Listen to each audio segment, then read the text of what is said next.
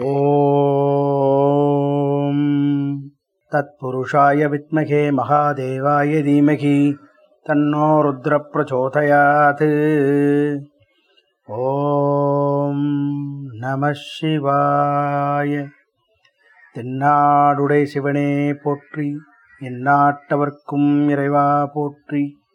நமச்சிவாய வாழ்க நாதந்தால் வாழ்க. இமைபொழுதும் என் நெஞ்சில் நீங்காதான் வாழ்க. இன்று ஐம்பதாவது சிவஸ்தலமாக விளங்கக்கூடிய திருப்பழனம் என்ற சிறப்பான இயற்கை எழில் கொஞ்சக்கூடிய ஒரு சிவஸ்தலத்தை அழகுற தரிசிக்க இருக்கின்றோம்.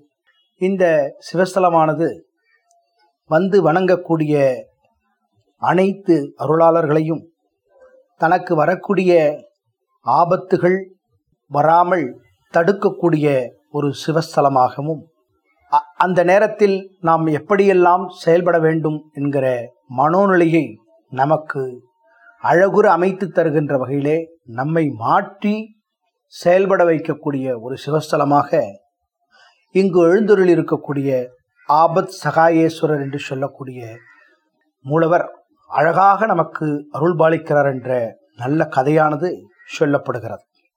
இந்த பெயரை கேட்டவுடனேயே நமக்கு ஏதோ ஒரு பழைய காலத்து ஞாபகம்தான் வரும்.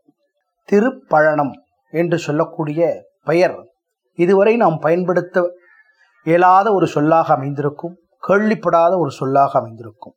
இதற்கு என்னதான் விளக்கம்? ஏன் இப்படி அழைக்கப்படுகிறது என்றெல்லாம் நாம் கொஞ்சம் சிந்தித்து பார்க்க வேண்டும். திருப்பழனம் பெயர் காரணம் என்ன? அதாவது தமிழிலே தூய தமிழிலே பார்க்கிற பொழுது இதனை பழம் பிளஸ் அன் பிளஸ் அம் என்று பிரித்து சொல்வார்கள். இப்படி பிரித்து சொல்கிற பொழுது பழம் அன் அம் பழனம் என்று அந்த சொல்லில் உச்சரிப்பானது அமைந்து விடுகிறது. சரி பழம் என்று சொன்னால் என்ன பொருள் என்று நமக்கு தெரிய வேண்டும். அந்த காலத்திலே புறநானூரிலேயே சொல்லப்பட்டிருக்கிறது. புறநானூரிலே என்ன சொல்லப்பட்டிருக்கிறது என்று சொன்னால் பதிமூணாவது பாடலிலே அழகாக சொல்லியிருக்கிறார்கள். அதாவது விளைச்சல் நிலம் என்று சொன்னால் அதை எப்படி பாடுவது என்பதை புறநானூற்றிலே வயல் பழன மஞ்சை புகுந்த பீலி என்று சொல்லக்கூடிய வகையிலே மருத நலத்தை குறிப்பிடுகின்ற பொழுதும் இப்படியெல்லாம் அழகாக கொடுத்திருக்கிறார்கள். எனவே நமக்கு புரிந்துவிட்டது. பழனம் என்று சொன்னால் இந்த இடத்திலே பழம் என்று சொன்னால் ஏதோ வாழைப்பழம் ஏதோ பலாப்பழம் மாதுளம்பழம் என்று அல்லாமல் இவைகள் விளையக்கூடிய விளைச்சல் என்று பொருள். பழம் என்று சொன்னால் விளைச்சல். எனவே இந்த இடத்திலே இந்த ஐம்பதாவது சிவஸ்தலமாக விளங்கக்கூடிய இந்த சொல்லானது திருப்பழம் என்று அழைக்கப்படுகிறது. தேவார பாடல்களும் அழைக்கப்படுகிறது. எனவே பழம் பிளஸ் அன் பிளஸ் அம் என்று சொன்னால் பழனம் என்று சொல்வார்கள். எனவே பழனம் என்பது விளைச்சல் தரக்கூடிய நிலம் அதாவது அக்ரிகல்ச்சரல் லேண்ட் என்று சொல்வார்கள்.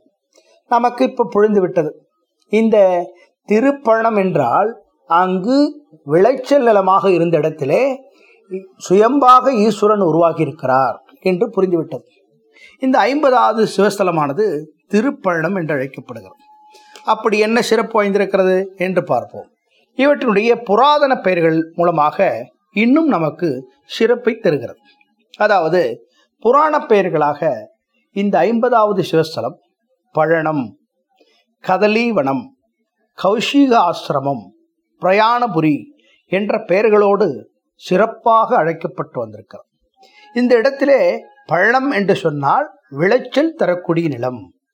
அடுத்ததாக கதலீவனம் என்று சொல்லியிருக்கிறார்கள். கதலீவனம் என்று சொன்னால் கதலி என்று சொன்னாலே வாழைப்பழத்தை குறிக்கக்கூடியது.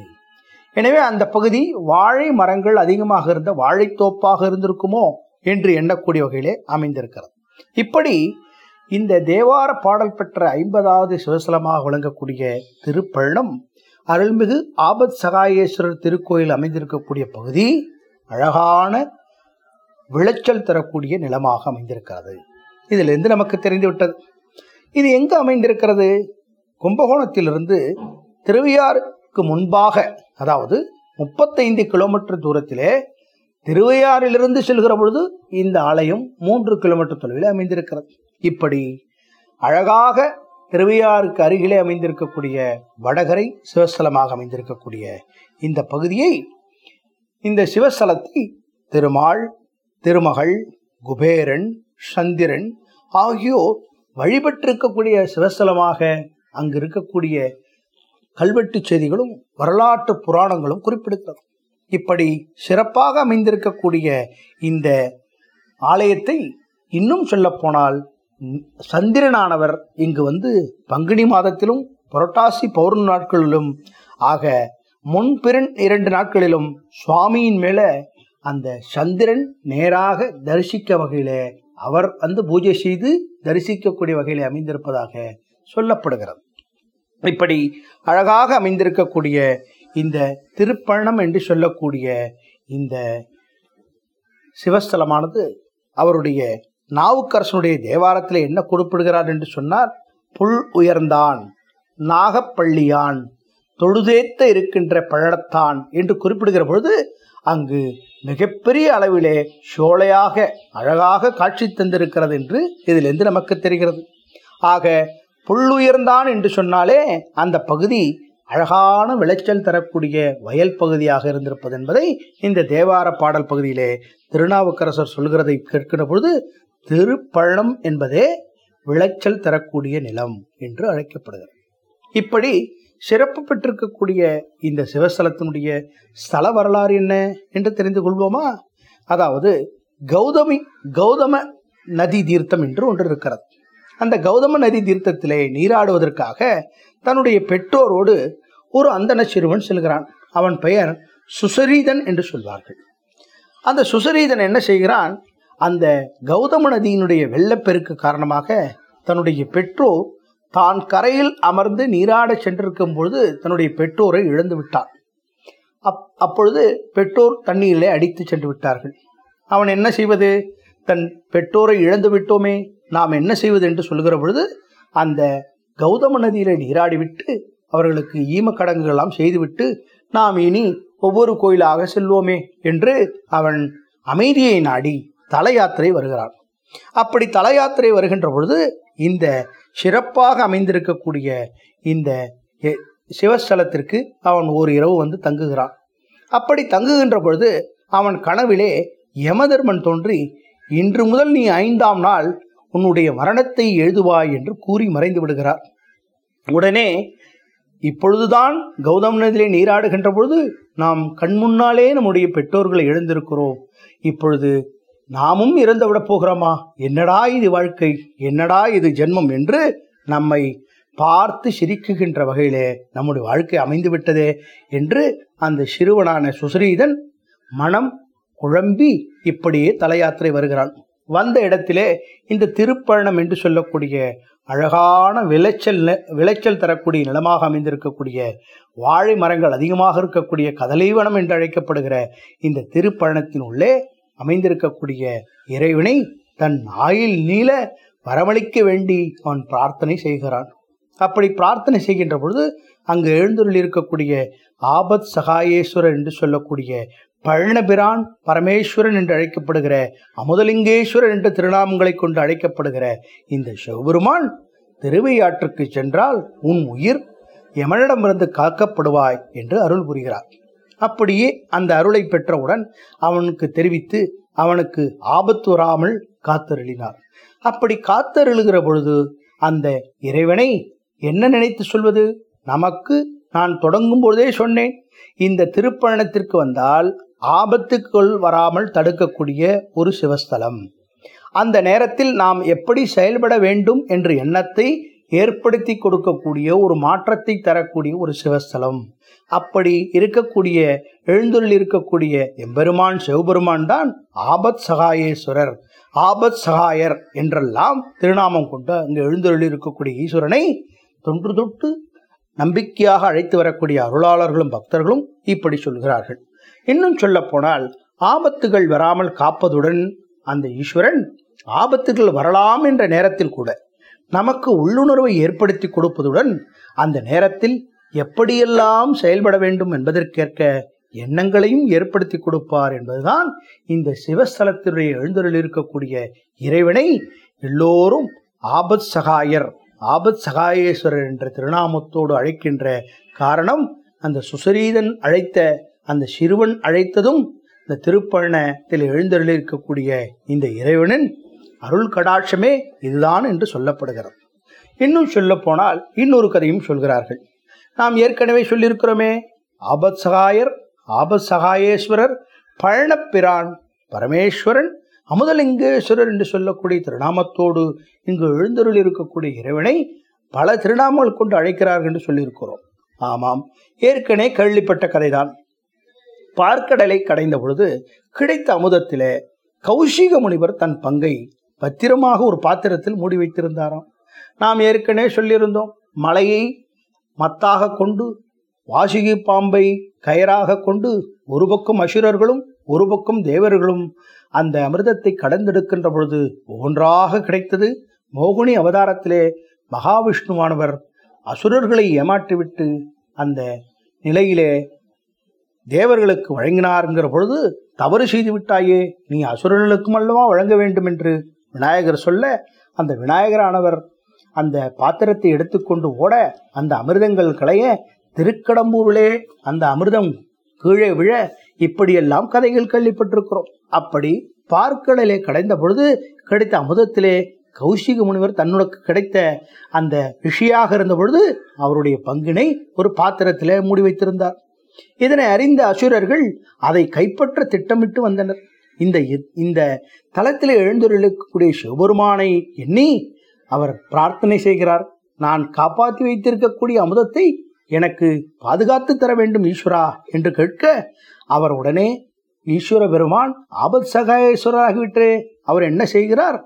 ஐயனாரையும் காளியும் தோற்றுவித்து நீர் சென்று அந்த கௌதம ரிஷியினுடைய பாத்திரத்தில் அடைத்து வைத்திருக்கிற அமுதத்தை காது பாதுகாக்க வேண்டும். அசுரர்கள் அங்கு வந்து அவரை கைப்பற்றுவதற்கு முனைகிறார்கள்.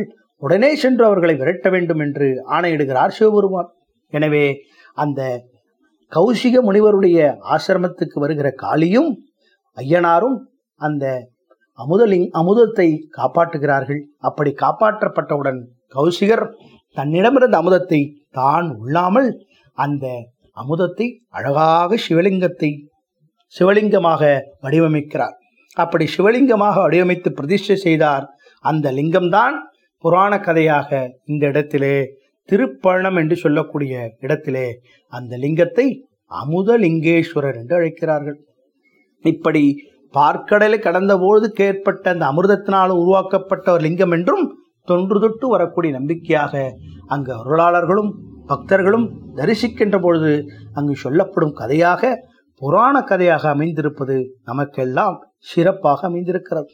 இப்படி அழகும் பெருமையும் கொண்டிருக்கக்கூடிய திருப்பழனம் என்று சொல்லக்கூடிய தமிழிலே விளைச்சல் தரும் நிலமாக அமைந்திருக்கக்கூடிய அக்ரிகல்ச்சர் லேண்ட் என்று சொல்லக்கூடிய இந்த பகுதியிலே புள்ளுயர்ந்தான் நாகப்பள்ளியான் தொழுதேத்த இருக்கின்ற பழனத்தான் என்று குறிப்பிடுகிற தேவார பாடலிலே திருநாவகர்ஷர் சொன்னது போல இந்த ஸ்தலமானது அழகும் பெருமையும் வாய்ந்திருக்கக்கூடிய இந்த சிவஸ்தலத்திலே ஒரு சிறப்பான பிரம்மோற்சவம் ஒன்று நடைபெறுகிறது ஆண்டொன்றும் ஒவ்வொரு ஆண்டும் இது எப்படி நடைபெறுகிறது என்று சொன்னால் இந்த சிவஸ்தலத்தை இன்னும் என்ன சொல்கிறார்கள் என்று சொன்னால் திருப்பணம் என்று சொல்வதை விட அந்த பகுதி மக்கள் சப்தஸ்தானம் என்று சொல்கிறார்கள். அது என்ன சப்தஸ்தானம்?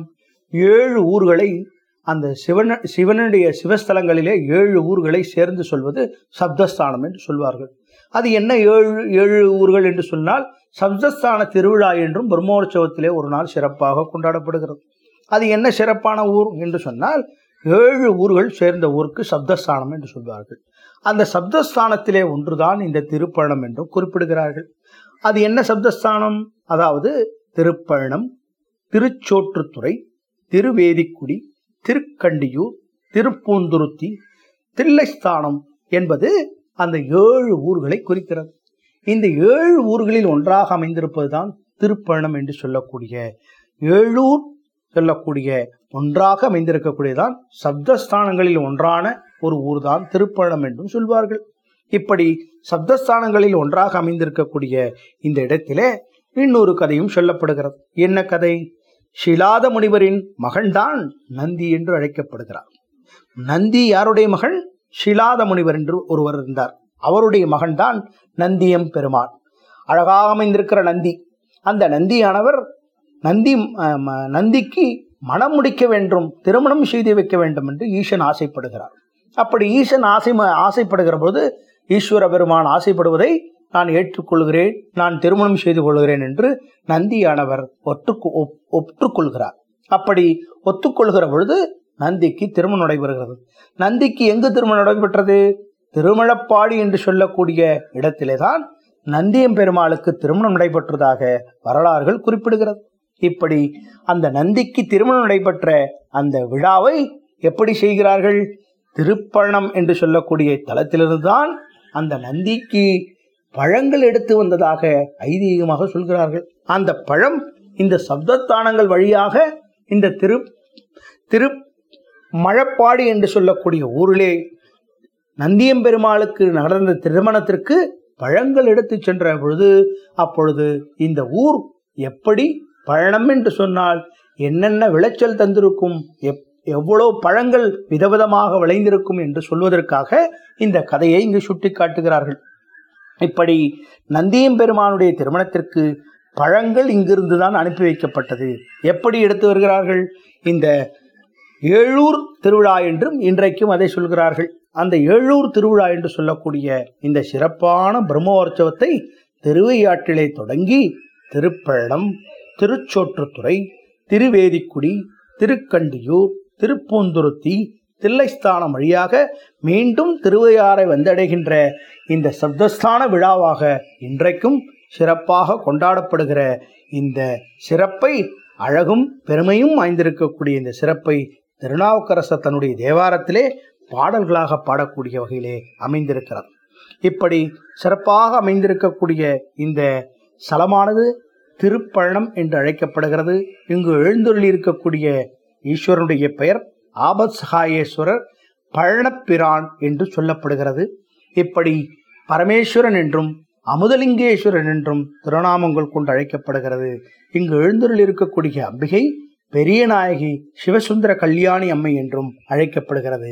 இப்படி சிறப்பாக அமைந்திருக்கக்கூடிய திருப்பழனம் என்று சொன்னாலே விளைச்சல் விளைச்சல் தரும் நிலம் என்று சொல்லக்கூடிய இந்த இடத்தினுடைய தலவிருட்சமாக கதலி என்று சொல்லக்கூடியதும் வில்வமாகவும் அமைந்திருக்கிறது. கதலி என்று சொன்னால் கதலி வனம் என்று சொன்னாலே வாழை மரங்கள் தோப்பாக அமைந்திருக்கக்கூடிய பகுதி என்றும் சொல்கிறார்கள். எனவே இங்க இந்த சிறப்பான சிவஸ்தலத்தினுடைய தீர்த்தம் மங்கள தீர்த்தம் என்றும் தற்போது அந்த மங்கள தீர்த்தம் எங்கிருப்பதென்றே காண முடியாத அளவிலே அங்கு வீடு கட்டப்பட்டு விட்டதாகவும் சொல்லுகிறார்கள். மேலும் அருகில் இருக்கக்கூடிய காவிரியை அழகான தீர்த்தமாக இன்றைக்கும் எடுத்து விளங்கி அங்கு தீர்த்தவாரியும் நடைபெறுவதை சிறப்பாக கொண்டாடுகிறார்கள். இப்படி சிறப்பாக அமைந்திருக்கக்கூடிய சோழ நாட்டு காவிரி வடகரை சிவஸ்தலங்கள் வரிசையிலே தேவார பாடல் பெற்ற ஐம்பதாவது சிவஸ்தலம் அருள்மிகு ஆபத் சகாயேஸ்வரர் திருக்கோயில் என்று அழைக்கப்படுகிற இந்த சிவஸ்தலத்திலே பெரிய நாயகி சமேத ஆபத் சகாயேஸ்வரர் என்று சொல்லக்கூடிய சிவபெருமானும் பார்வதி தேவியும் அழகாக எழுந்துருளி நமக்கு காட்சி தரக்கூடிய இந்த சிவஸ்தலம் திருப்பழனம் என்று அழைக்கப்படுகிறது பழனம் என்று சொன்னாலே பழம் பிளஸ் அன் பிளஸ் அம் என்று சொல்லக்கூடிய வகையிலே தமிழிலே பழனம் என்று அழைப்பார்கள். பழம் என்று சொன்னால் விளைச்சலை குறிக்கிறது. பழனம் என்று சொன்னால் விளைச்சல் தரும் நில நிலத்தை குறிக்கிறது. இப்படி இந்த பகுதி கதலி வனமாக இருந்து இந்த இடத்திலே அழகாக தோன்றிய ஆபசகாயேஸ்வரர் எப்படி சுதரீஷன் சுதரி சுதரிதன் என்று சொல்லக்கூடிய சிறுவனுக்கு ஆபத்து ஆபத்து வருகின்ற பொழுது காப்பாற்றினார் என்றும் கௌசிக முனிவரை எப்படி காப்பாற்றினார் என்றும் கதை வாயிலாக தெரிந்து கொண்டோம். இப்படி சிறப்பான இந்த சிவஸ்தலத்திலே திருமால் திருமகள் குபேரன் சந்திரன் ஆகியோர் இங்கு வந்து வழிபட்டுள்ளனர். இப்படி சிறப்பாக இருக்கக்கூடிய இந்த சிவஸ்தலத்திலே வந்து பக்தர்கள் பிரார்த்திக்கின்ற பொழுது என்னென்ன பலன்கள் ஏற்படுகிறது என்றால் ஆபத்துக்கள் வராமல் காப்பதுடன் ஆபத்து வரலாம் என்ற நேரத்திலே நமக்கு உள்ளுணர்வை ஏற்படுத்தி கொடுப்பதுடன் அந்த நேரத்தில் எப்படி செயல்பட வேண்டும் என்பதற்கேற்க எண்ணங்களையும் ஏற்படுத்தி கொடுக்கக்கூடிய தலம்தான் இந்த ஆபத் சகாயேஸ்வரர் எழுந்தொருளிருக்கக்கூடிய திருப்பயணம் என்று சொல்லக்கூடிய சிவஸ்தலமாக அமைந்திருக்கிறது. இந்த சிவஸ்தலத்திலே திருமகள் வழிபட்ட தலம் என்பதால் ஷ்- இங்கு வந்து நாம் பக்தர்கள் வழிபடுகிற பொழுது நாம் இழந்த செல்வத்தை பெறக்கூடிய வகையிலே செல்வத்தினுடைய வளர்ச்சி நமக்கு அமையும் என்றும் குடும்பத்தில் ஏற்படக்கூடிய பிரச்சனைகள் நீங்கி பிணிகள் நீங்கி செல்வ சுழிப்போடு வாழ்வதற்கு செல்வத்தை நிலைக்கச் செய்யும் சிவஸ்தலமாக இந்த திருப்பயணம் அமைந்திருக்கிறது.